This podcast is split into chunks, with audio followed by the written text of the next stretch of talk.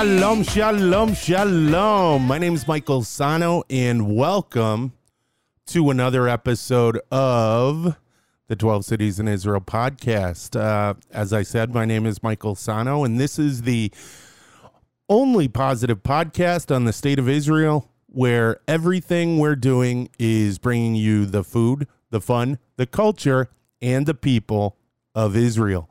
So let me start off by uh, reading you a few messages from some of our wonderful sponsors. Our first is iConnect. iConnect, engagement with Israel that earns you rewards. Earn points and connect with Israel with articles, games, quizzes, polls, and more. So, what exactly is iConnect? Well, iConnect is a social gaming platform where you can play, earn points, and receive cool prizes, all for free. Their goal is to help you stay connected with Israel no matter where on the globe you are. So head on over to www.iconnect.co.il. That's www.iconnect.co.il and start playing now. Our next one is from Israel Phones. Israel Phones is the leading provider of communication devices for people traveling to Israel. Israel Phones offers SIM cards, MiFi devices, which are mobile Wi Fi hotspots, travel products, and serves the connectivity needs of tour groups, synagogues, schools, community missions, study programs, and individuals. Supplying you with international prepaid SIM cards, cell phones, and USB portable modem hotspot rentals. Right now, because of watching this show, Israel Phones will give you a free SIM card, which is a $15 value. If you spend $30 or more on their site, all you have to do to get this deal is to use the coupon code. Are you ready?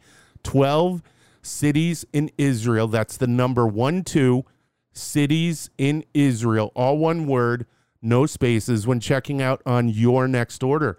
For more information on what Israel Phones can do for you and to get this great deal, please visit www.israelphones.com. That is www.israelphones.com. So, um, for those of you who have been following the podcast, you will notice, um, especially if you're watching the video version, that uh, excuse me sorry about that that i am sitting by myself. So we've had a couple of changes. Um, bigosh is on hiatus right now. She's got a lot of video projects and she also has um, coming up this fall she's got some uh, what does she have? She has uh, graduate school film graduate school. She's going to graduate school at the city college of new york um, and she's going to just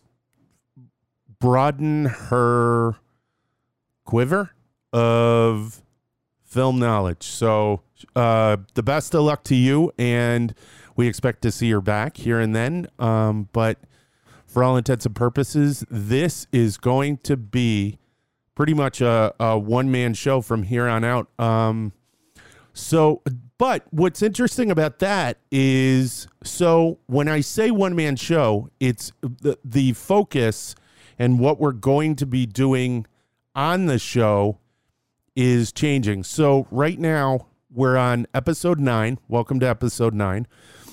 Um, but we're going we're going through a little bit of a metamorphosis into something that I've really, really, really wanted to do and that is interviews. So we're gonna starting in the probably the end of summer, fall. Um, gosh, hopefully when it cools off, because right now, today as we're filming, it's one of the hottest days of the year here in New York, and uh, it's redonkulous. It's it's it's really really out of control. Um, but one of the things that we're going to be doing is I'm going to be putting everything in these cases and wheeling them onto the train and to different places in New York City to speak to different people about Israel, about what they what their connection is, what their love is uh, for the country, why they why the country is important to them. I'm scratching my nose. Sorry about that. And on that note, as I'm scratching my nose, I think I'm going to take a sip of coffee. Mm. So I apologize. I'm addicted to the bean. So I love coffee. Um, and I drink a very specific type of coffee, and it's uh, Cr- Cronin. I don't know. It's basically what it is. Is it's a Polish instant coffee that I picked up in Israel, and it's everywhere. Um, next time I'll probably uh, have uh, what is it? I'll, I'll put it on the table, and and for those of you who are watching the video version, you'll be able to see it. But I live for coffee, so that's a little interesting note about me, which is an amazing segue that I didn't even intend. Um, so, as I said, I'm to be I'm to be interviewing people. The first person that you're going to get to know in all of this is me. But before I get into me, I want to talk just one second more about what is coming up. And these interviews aren't just going to be done in New York City because that would defeat not defeat the purpose, but it wouldn't give you the full fleshed out version of what I'm trying to do. So, what I'm going to do is in January, through collaboration with the C Executive Suite Hotels, visit them. It's csea-hotels.com. It's an amazing place. Um, and we're going to conduct, well, two or three weeks of interviews. We haven't decided exactly how long we're going to be doing this. We're going to be doing two to three weeks of interviews with different people in Israeli society. And I, I I've already reached out and gotten some uh, some talk back from some people. There's some really exciting people that I want to speak to.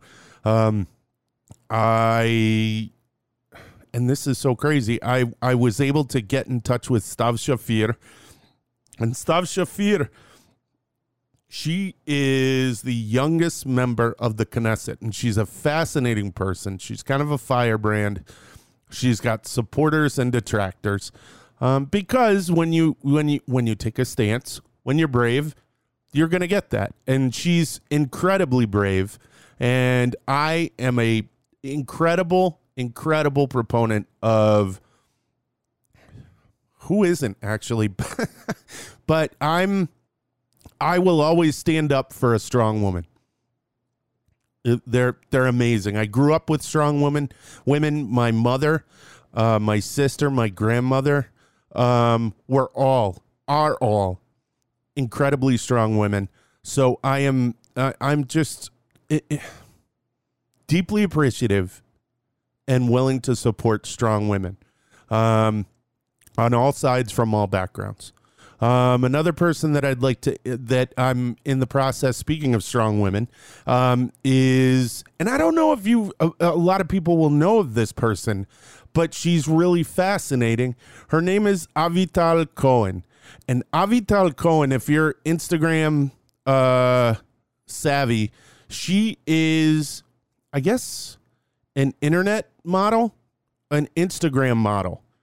But I think that that diminishes exactly what she is. So she's someone who overcame an eating disorder to embrace fitness and in enhance her self-esteem through one fitness and putting it out there through Instagram.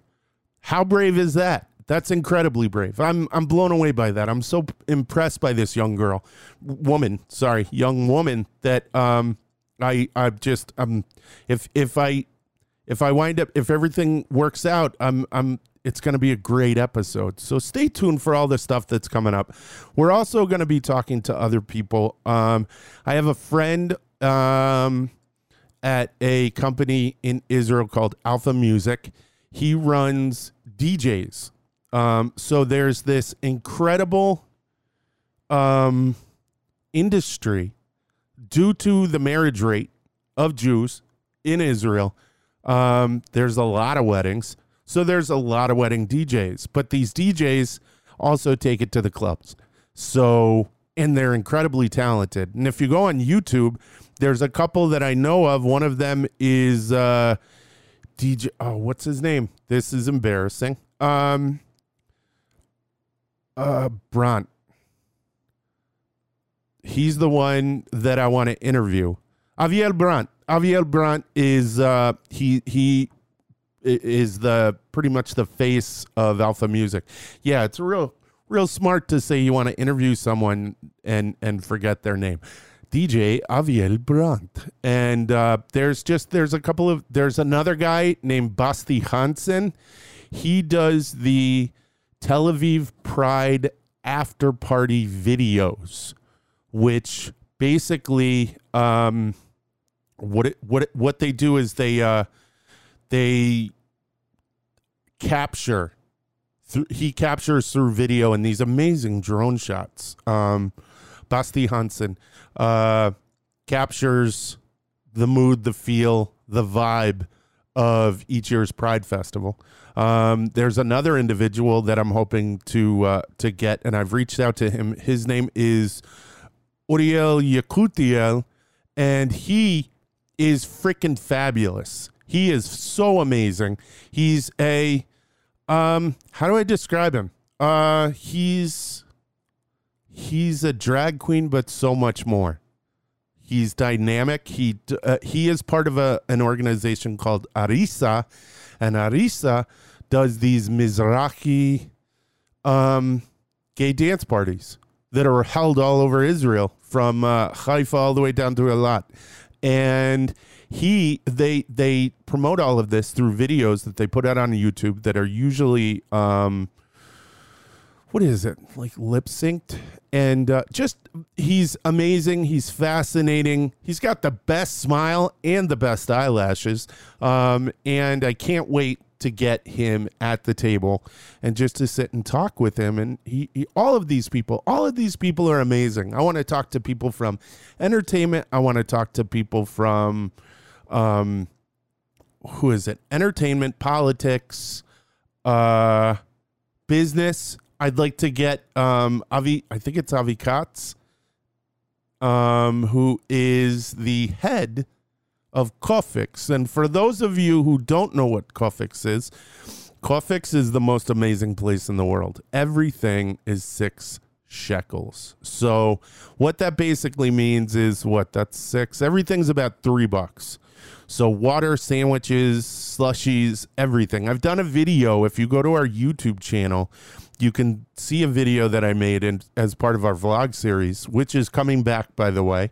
Um, and the next one of that is going to be on uh, travel travelers health insurance which is going to be really interesting so stay tuned for that but this video that i did is called Saving Money at Cofix, and you can get a shakshuka sandwich at uh at Cofix, which is I mean just just the fact that that Cofix turned shakshuka into a sandwich means it's the greatest place on the planet.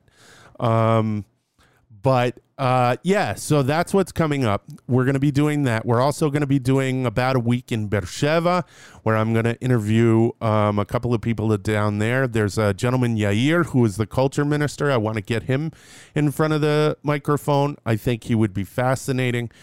Um, there is, uh, oh, I forgot about this. So there, I have a friend um, that I met and it's because I reached out to her, and her name is um, Yada, and Yada Shalev, and she is the face, for the most part, of Hebrew Pod 101, which is a channel on YouTube where they teach you Hebrew. Um, and I've developed a really great friendship with her. Um, she's super fun to talk to, and I want to get her in front of the in front of the microphone. Um, but as far as being down in Beersheba, there's this gentleman Yair who is the uh, culture minister. There's my friend Malka Reisner who is the international liaison for Beersheba. She's super fun. Um, one of the heads of the OSP, the overseas program at Ben Gurion University. Um, Her name is Lila, and I want to get her in front of the camera. And then my just one of my closest friends, Neely Kane, who has helped me with so many different aspects of this show, just in doing research and all that. She's uh, so I want to bring all these to you, but the way we're going to start this is it would be disingenuous. Is that? I don't know that it would be disingenuous, but it would feel right to start all of this off with telling you about me and my journey. And uh, a couple of people have asked uh, um, and said that they would like to know what brought me on this travel. And I thought I cut. Well, you know, I'm going to be honest. I I did cover some of this. Yes, absolutely, I did cover some of this. But I I'm a dancer. I like to dance. I like to move. Um, and I I've danced around the my uh, backstory a little bit because what well what do they say? Podcasting is about honesty, but honesty is scary. Okay, the truth. You know, Jack Nicholson. You can't handle the truth. Well, um, it's not so much that other people can't can't handle the truth. It's that we ourselves, when looking in the mirror, find it difficult to handle the truth. So, what I'm going to attempt to do today uh, is um, give you guys my truth, give you guys my story, my journey. So, um, let me take a nice sip of coffee and get myself worked up for this. Oh man. Mm. All right, it's the best. Um so, where do I start? Well, all right. So, how did I wind up focusing on Israel? How did Israel become so important to me? Was it because is it because I'm Jewish? Um yes. Yes, absolutely. Uh, but my Jewishness, my soft Jewish center, um, is a an I say an interesting story. It may not be an interesting story. So I was one. I was not always observant. I wear a kippah. For those of you who aren't watching this and have never watched it, I'm an observant Jew. And what that means is that, in a nutshell, it means that I eat kosher, um, I pray when I'm supposed to pray, and I observe um, the holidays.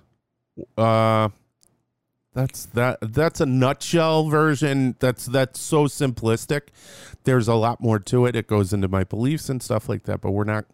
We'll touch on that probably. I'm gonna say that's safe. Yeah. um. So, I did not always identify as Jewish. Okay. Um my family history has a lot of holes in it. It is the super duper Swiss cheese, you know, uh, and and I'm not talking the Lorraine Swiss, which has little tiny holes. I'm talking there are, I mean, it's almost like half a block of Swiss cheese. So there's there's that much missing from it. So there's there have always been these little tiny clues as to who I was. Um, I have always been a very spiritual individual. I've always believed in a higher power. Um, it's always been an important part of my life. But I've never I've I've never committed. Does that make sense? Um, and everyone in my family has always treated religion like a raincoat. You only wear a raincoat when you need it. That's it. That's the bottom line. You only wear a raincoat when you need it. So, religion for my family and my family identified as who what oh well all right so my grandmother married my the gentleman who who was not my birth grandfather, Charles Dickerson, Charlie Dickerson. He was an entertainer um, that worked the circuit in the Southwest, like Reno, and a little bit in Vegas, and he was a comedian. So um, he was Episcopalian. So therefore, my grandmother, I think, became Episcopalian or just it's weird and this is why it, it would be easy to sit there and say well if your grandfather was episcopalian then your grandmother was probably episcopalian and if she went but here's the nutty part so after my grandmother passed a couple of years went by my mother brings me the she calls me out of the blue that's right she called me and she says, I got this really weird prayer card with your grandmother's things. And I said, okay. Um, shoot, what is it? Um, we're you were such a wonderful per I'm paraphrasing. You were such a wonderful person, and we will especially miss your Passover Seder's. What? Holy cow. All right, so that's a big, huh? I have what? You know what I mean? So I, for some people, that would be a big smash in their identity. Um, but for me, it was, it was, here we go again. Basically, that's that's what it was. So I also, um, this was about two years ago, maybe. My mother brought some things over of my grandmother's. One of them was what was it? It was a Hamsa that said Jerusalem on it. Are you kidding me? Come on. I'm getting a lot of clues here. Um what else? We uh there there there have been these little trickles of Jewishness throughout my family history. Here's an interesting one. This one is actually how to it's I don't know if proud is the right way to describe it, but it provides a connection. So, my great grandfather, um, great granddaddy Kunzman, um, who was from Germany, and my great grandmother, who was from France in the Alsace Lorraine, which, by the way, I found out later was a an area of Europe that had a large Jewish population um, in Western Europe, and specifically a large Jewish population centered there. Because I I don't know why. I mean, I don't know why. I could say it's because it's remote, because it's contested. I don't know. I mean, it could be anything. Um, I actually should look into that and find out more about that. But my family's from there. Uh, so being Jewish and being from the Alsace Lorraine is not out of the question. So the reason I'm bringing that up is because my great grandfather, when he came to the United States, borrowed money from my great great aunt who lived in Paris. And at the time that he did this was at the same time as the Dreyfus affair. For those of you who don't know what the Dreyfus affair was, it was it was the moment when Theodore Herzl, uh, D- Captain Dreyfus, was this uh, guy who was accused of treason. So he was uh, summarily kicked out of the military and put on trial. And their reasoning, I'm, I'm, I'm just putting it in a nutshell again. His reasoning, their reasoning for trying him was because he was Jewish. So, um, appalled at this, Theodore Herzl, you know, started his movement towards uh, towards Zionism and all of that. And at this time, my great grandfather was getting money to move to the United States. Uh, again, circumstantial, could be nothing, could just be that he was situationally needed to move. You know what I mean? Not not because of anything bad, just because. Well, I mean, not anything criminal, uh, uh but just that he was done and he had to go. Um, so w- there's a lot of these little circumstantial, odd things to my family history. Um, and because of this, it has created a lot of questions, a lot of questions for myself growing up. Um, and when I went and I I looked up I looked up the last name Kunzman. Kunzman has both.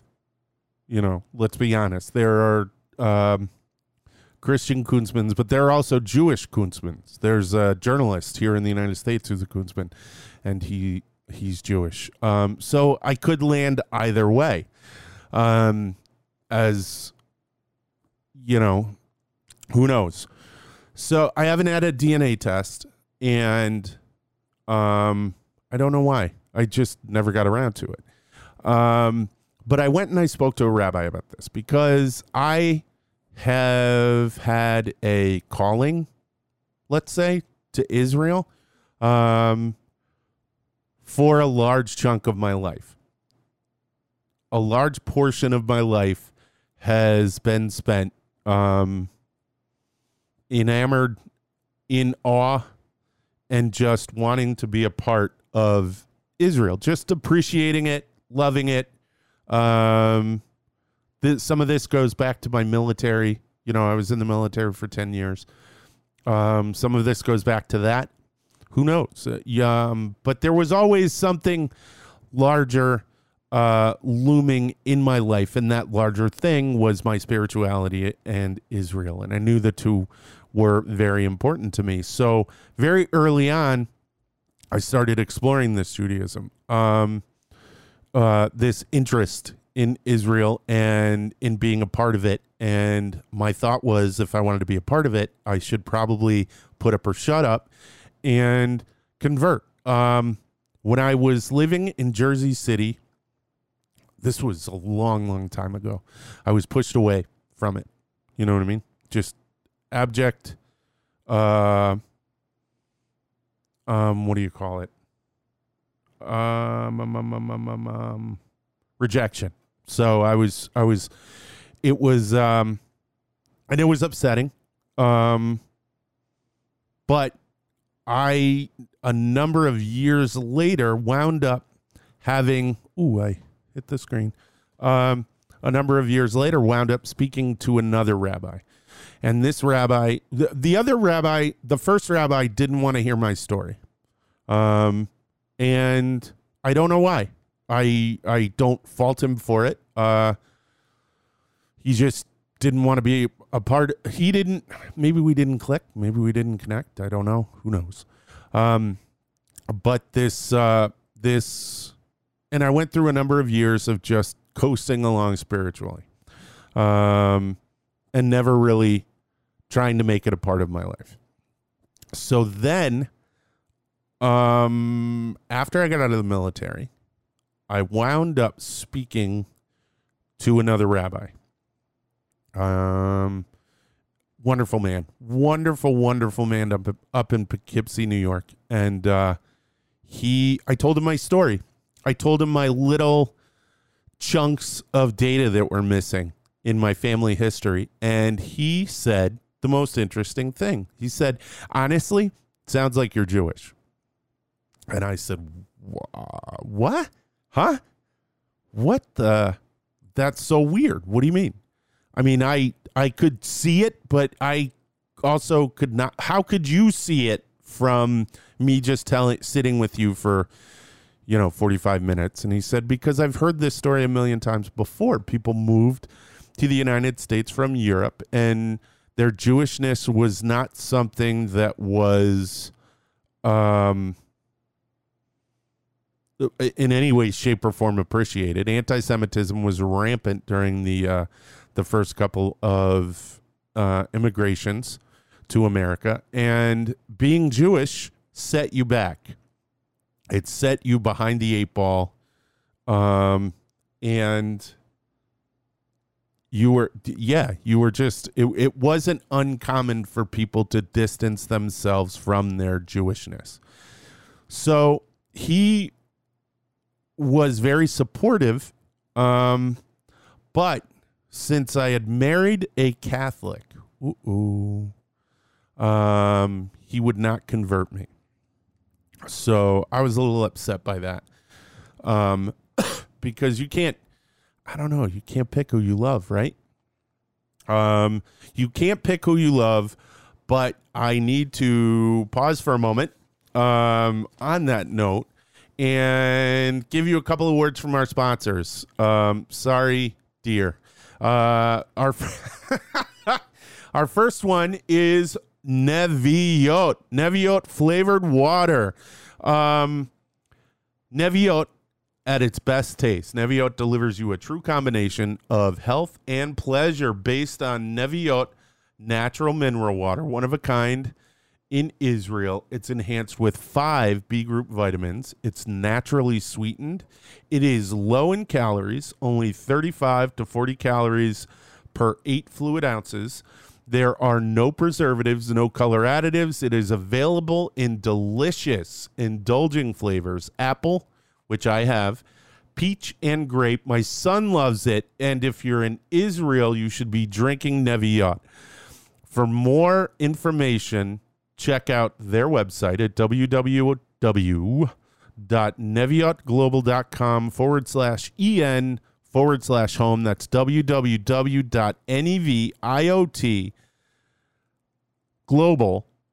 dot com forward slash en forward slash home. Neviot is heaven in a bottle. So if you want it, you should go to Makolet Online, which is our next sponsor. Makolet Online's main goal is to make Israeli groceries and Judaic products affordable and available to everyone in the USA and Canada. Their online store carries items that are unavailable in most places in North America. Things like tahini, Israeli chocolates, frozen borekas, and the Neviot water that we are drinking here today at Makolet Online. You will find your favorite Israeli goods or simply enjoy brand new flavors. All of their products are kosher, and most are manufactured in Israel. If you want the tastes of Israel delivered to your home, visit www.makoletonline.com. That's www.mak online.com and order today. For an added bonus, if you use the code 12 cities in Israel, again, a code 12 cities in Israel, the number one, two cities in Israel, all one word, no spaces, you will receive 15% off of your entire purchase. So again, visit Makolet Online and order today. Um, I almost spilled my coffee. Holy cow. So, all right. So I married a Catholic. Um, sue me. Big fat hairy deal. Um, she's awesome. She gave me a beautiful son. And uh, because of this, my I I the rabbi that I spoke to wouldn't uh, perform a conversion because this is how he put it. He said, for all intents and purposes, you're a Jew. In Hitler's Germany, you would be a Jew. But you don't have the paperwork. What I mean by that is a ketubah, which is a marriage certificate. So I was kind of crushed um, because I felt Jewish. I lived a Jewish life. Um, I was not a Christian. I was not a Muslim by any means. Um, I believed in the Jewish God. Um, I believed in the Torah, and I believed in the um, um, the patriarchs and the matriarchs and and their um, what do you, uh, what they their foundational uh, importance um, was a part of my life. So here I am I'm talking to a rabbi, and this was a modern Orthodox rabbi. So I I found it really really difficult. I couldn't understand what was going on. Um, I couldn't understand this rejection again, and I was upset because now he's telling me, for all intents and purposes, you're Jewish. You're just too far removed familially from observant Jews and the tiny observance of a ketubah, because there are tons of Jews who are secular who don't do anything, even on Pesach, on Passover, um, who do have a Jewish wedding and they have a ketubah, so they're more Jewish than me. All right, hey, whatever, you know. But I, I, I still felt empty because I felt Jewish, but not. You know what I mean? And I didn't know how to rectify it. Um, so, so let me have a sip of coffee. Mm. For those of you watching the, for those of you listening, you're probably going, "Man, this guy drinks a lot of coffee." For those of you who are watching, are probably going, "Man, this guy drinks a lot of coffee." But um, so I at, at some point over time um, this is kind of a funny story. So uh, after I got out of the military, I got I got hurt, and I don't want to talk about that. What I do want to talk about is I through the uh, just uh, awesome um, turn of events was able to give my son. Uh, I was able to be a stay at home parent uh, my wife has a wonderful job. She's uh, a producer um, for television commercials. So um, she makes a good living. So I was afforded the opportunity to come home and take care of our son as he as he grew. And uh, one day she came into my office and said, uh, "You know, he can walk home on his own now." And I said, "Well, that's great, cool." She left in a huff, but I didn't know. I I was oblivious. I think I was playing a video game or something. She comes back in. He, he your son is now capable of walking home by himself. I'm like, okay, all right, I get it. Cool. Yeah, I'm really proud of him. She left again. She came back the third time, angrily yelling the same thing. And that I need to get out of the house and do something. So she again left the room, and now fully motivated by an angry spouse, I uh, went and applied to the City College of New York, and was specifically drawn there. One, I wanted to go to City College because I have always wanted to graduate from that college. It's a wonderful school. It's an amazing school. It's an Ivy League quality school in the CUNY system the quality of education that you get there is the same as you could get at Columbia, NYU, or anywhere. And a simple hint a lot of those professors work in CUNY schools to supplement their paycheck because they're not tenured yet. Um, so, and they have an amazing Jewish studies program. So I'm there, decide to get more into, you know, uh, my Jewish roots, which are becoming more and more obvious as the years and days go by. Um, I wind up speaking to the head of Hillel because, yes, I joined Hillel. Um, and funny story about that. So, ran- this is how the universe works. Randomly, I'm there and I think I'm in the. Uh, well, what's the part where you go the the not initiation, but the the beginning part where they sit you down and they tell you orientation. And this girl comes up to me just out of the blue, out of the blue, and asks me about Hillel. I'm not even observant at this point. I'm not wearing a kippah. I'm not doing anything. She comes up and says, Hey, do you know about Hillel? and where it is and where I can find it. And I was like, out of all the people on the planet, you asked me randomly. I didn't say this to her, but that's what I'm thinking. And uh, so I've always been getting these nudges towards Judaism. Um, and at the time, I didn't even know what Hillel was. So I wound up finding out what it was. I went to uh, one of the gatherings that Hillel has, and I met an amazing, amazing man who is a friend to this day, Rafi Cohen. Rabbi Rafi Cohen is a conservative um, rabbi. And I told him my story. And then I point blank asked him, I said, Would you convert me? He said, Absolutely. Like that. Boom. Greatest man on the planet. So wonderful. One of the greatest men because he's just he he he is awesome. And uh we went down this road and me using my Jewish uh studies education use that to study and become more immersed in my Judaism, became more observant, um, and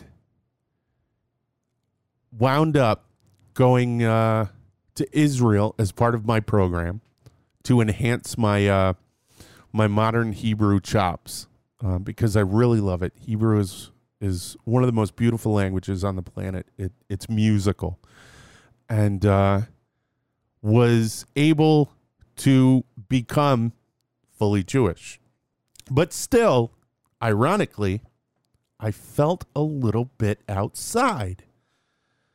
I know, right? You can't uh, can't can't be happy with anything, can I? So, um, I couldn't understand it. I was like, still, I I'm now I'm Jewish, yes, but I still feel a little bit outside. So, I wound up going to Israel. I wound up meeting this gentleman named Moti Biton, who became my brother, in essence. He's a Moroccan Jew. Um, his family made Aliyah from Morocco. His parents made Aliyah from Morocco. And I became a part of his family. So this is this is another weird Swiss cheese holes in my family thing. So my father, my dad, Mike Sano, okay, um, through a through a simple twist of fate, um, my mother divorced my father and remarried a man named Mike, Michael, the same name as her son, Michael. So my birth name is not Michael Sano. My birth name is Michael Verver. Now, interestingly enough, my family is Spanish on my father's side. So I'm 50% Spanish. My father's family, this is from my mother, specifically always told my mom, Laura Sano, that we were Spanish from Mexico. My mom always thought that that was kind of weird. So why not just say you're Mexican? And they would respond, because we're Spanish from Mexico. So Verver is a derivative of another Spanish last name, Berber. The Berbers are from Morocco. So it's thought. So uh, uh, another weird twist of fate. I'm in a pizza place and I meet this Spanish couple. And I said, wow, holy cow, I'm actually Spanish. And they said, really? What's your last name? I said, well, my last name's Sano, but my mother remarried um, a gentleman named Sano and I was adopted by him. So my last name, though, is Verver or Berber. And she goes, Oh, you're Jewish? And I was like, I was blown away. I was totally blown away. Random, another random, like, um, bomb of Jewish knowledge. I don't know. Um, that's the probably the dumbest way to describe it, but that's what I just did. Um, so there are very, very, very strong inklings on my father's side that I'm a Spanish Jew, most likely Moroccan. So I was telling Moti about this, who is Moroccan, and he said, You are, you're Sephardi. And he accepts it, boom, point blank, that's it. So I basically identify as a Sephardic Jew. Um, my minhagim or my traditions, because I made a deal. It's weird. I made a deal with him that his minhagim would be mine, and he said, "Absolutely, you're now you're a part of my family now." That was like, the most beautiful thing. Um, so on paper now I have a document um, that says and attests that I am a convert. Um, I I was hesitant to tell you the public that I was.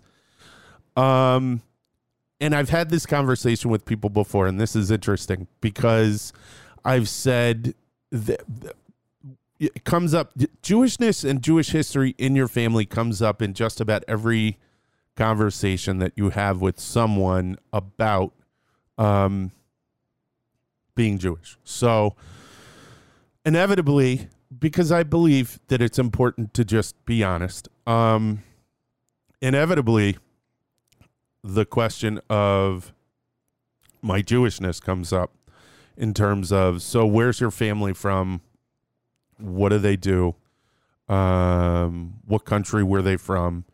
and I say, well, there's the I I'm a I had I'm a convert. Um and they go, "Ooh."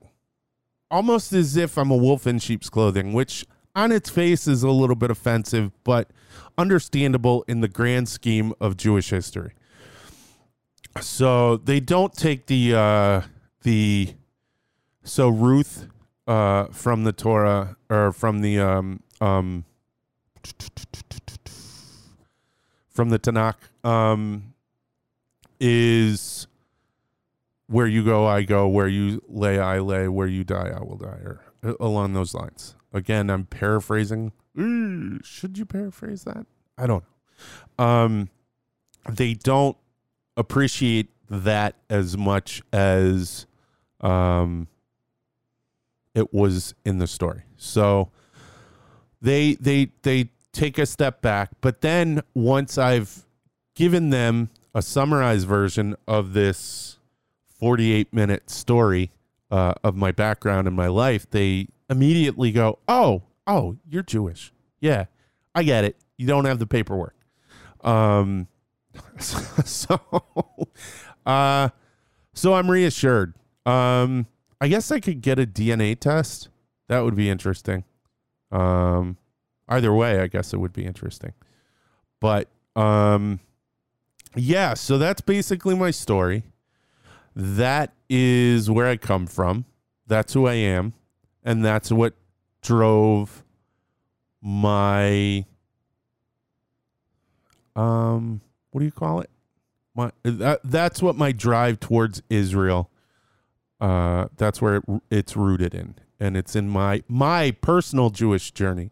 Um, apparently, though, that mine is minor uh, in terms of ambiguity and having to convert. Uh, for those of you who don't know, there are a number of uh, Israel's been really kind of wonky about, um, and that's saying it nicely, wonky about people's Jewishness in making Aliyah. So Russian Jews came in the 1980s uh, the Soviet Union released a number of them, and the rabbinate didn't um, didn't accept them.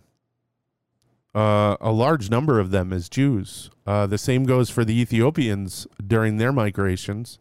Uh, the two operations that brought them here or to Israel, um, they were uh, um, pushed pushed back, pushed away by the rabbinate, and told that they weren't Jewish or Jewish enough. Um, and then the they there are a number of parties in Israel who say that uh, the different denominations is not the right word. The different flavors of Judaism that exists in the West um, are not truly Jewish, and that the they even go so far as to say as Reconstructionists and Reform aren't Jews at all, and that conservatives and modern Orthodox are Jews, but they've just kind of lost their way.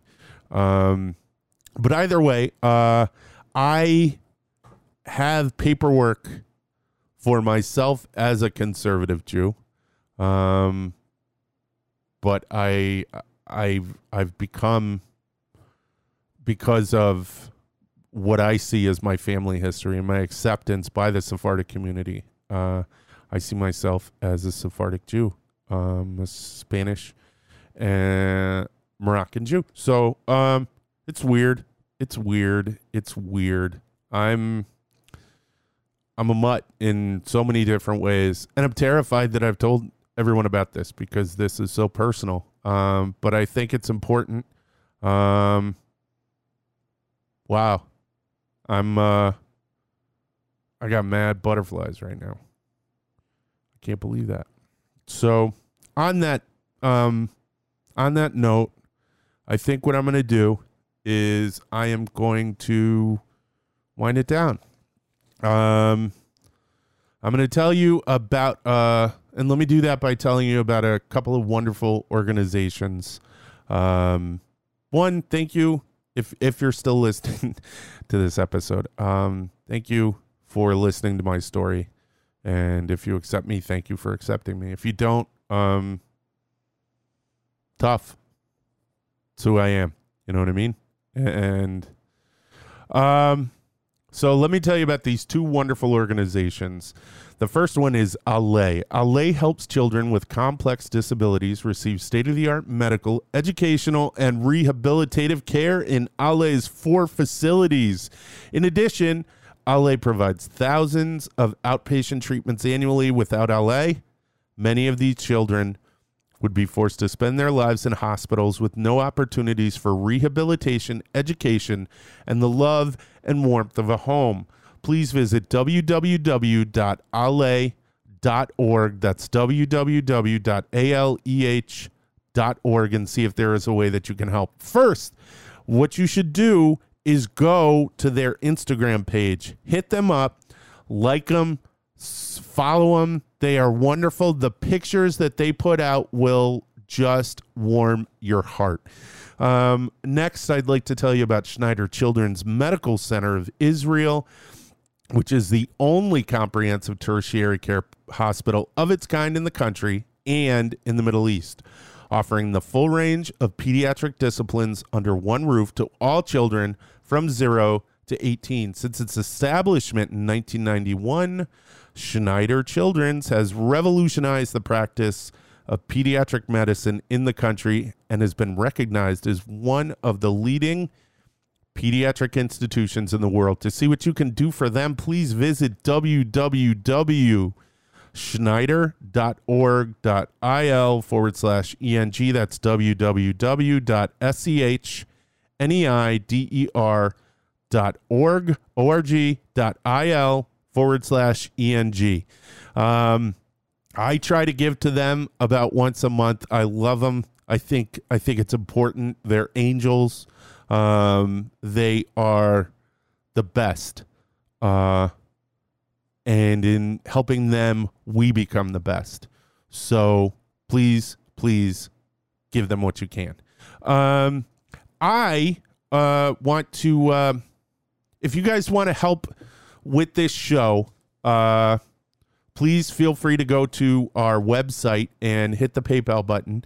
Um, I fund all of this myself. And the interviews that I told you about, um, going to Israel in January, paying for the Sea Executive Suites, paying for all of this equipment, um, which is all top notch broadcasting and video uh, uh, equipment. Um, it all comes out of my pocket. So anything you can do uh, to help us do this. And we also want to go back and film our um, full half hour 12 cities in Israel travel show. And we have a budget, I think our budget's around $50,000. Um, and that covers airfare, uh, all kinds of stuff, transportation, all the things that you need to pay for when you are in another country filming a television show. It's it's a lot. So um, anything you can do to help, we're only asking for two bucks. So uh, please feel free uh, to go to our website www.12 in Israel and give us give us two bucks. Um, all right. Thank you so much for joining us for the 12 Cities in Israel podcast. Don't forget to subscribe to our feed and become a part of the 12 Cities in Israel community. You can find the podcast on SoundCloud, iTunes, Google Play, Stitcher, TuneIn, and Spotify. And we'll be bringing you a brand new podcast every week. So keep your eyes out for that. Also, to help support this podcast, you can visit our Patreon page and become a regular donor. You can find that page at www.patreon.com forward slash 12 cities in Israel. And that's with the number 12, 1, 2 uh, cities in Israel. Um, also, please, excuse me. Also, please visit our YouTube channel where you can see a video version of this podcast plus other videos that we've produced, including our full length travel episode on the city of Beersheba in southern Israel. While you're there, share it and subscribe. Um, check us out at our website, www.12citiesinisrael.com, on our Facebook page and on Instagram, where every day we post a brand new picture from our Israel travels. All right, that is it. Toda rabah, lehitrot, ve yalla bye.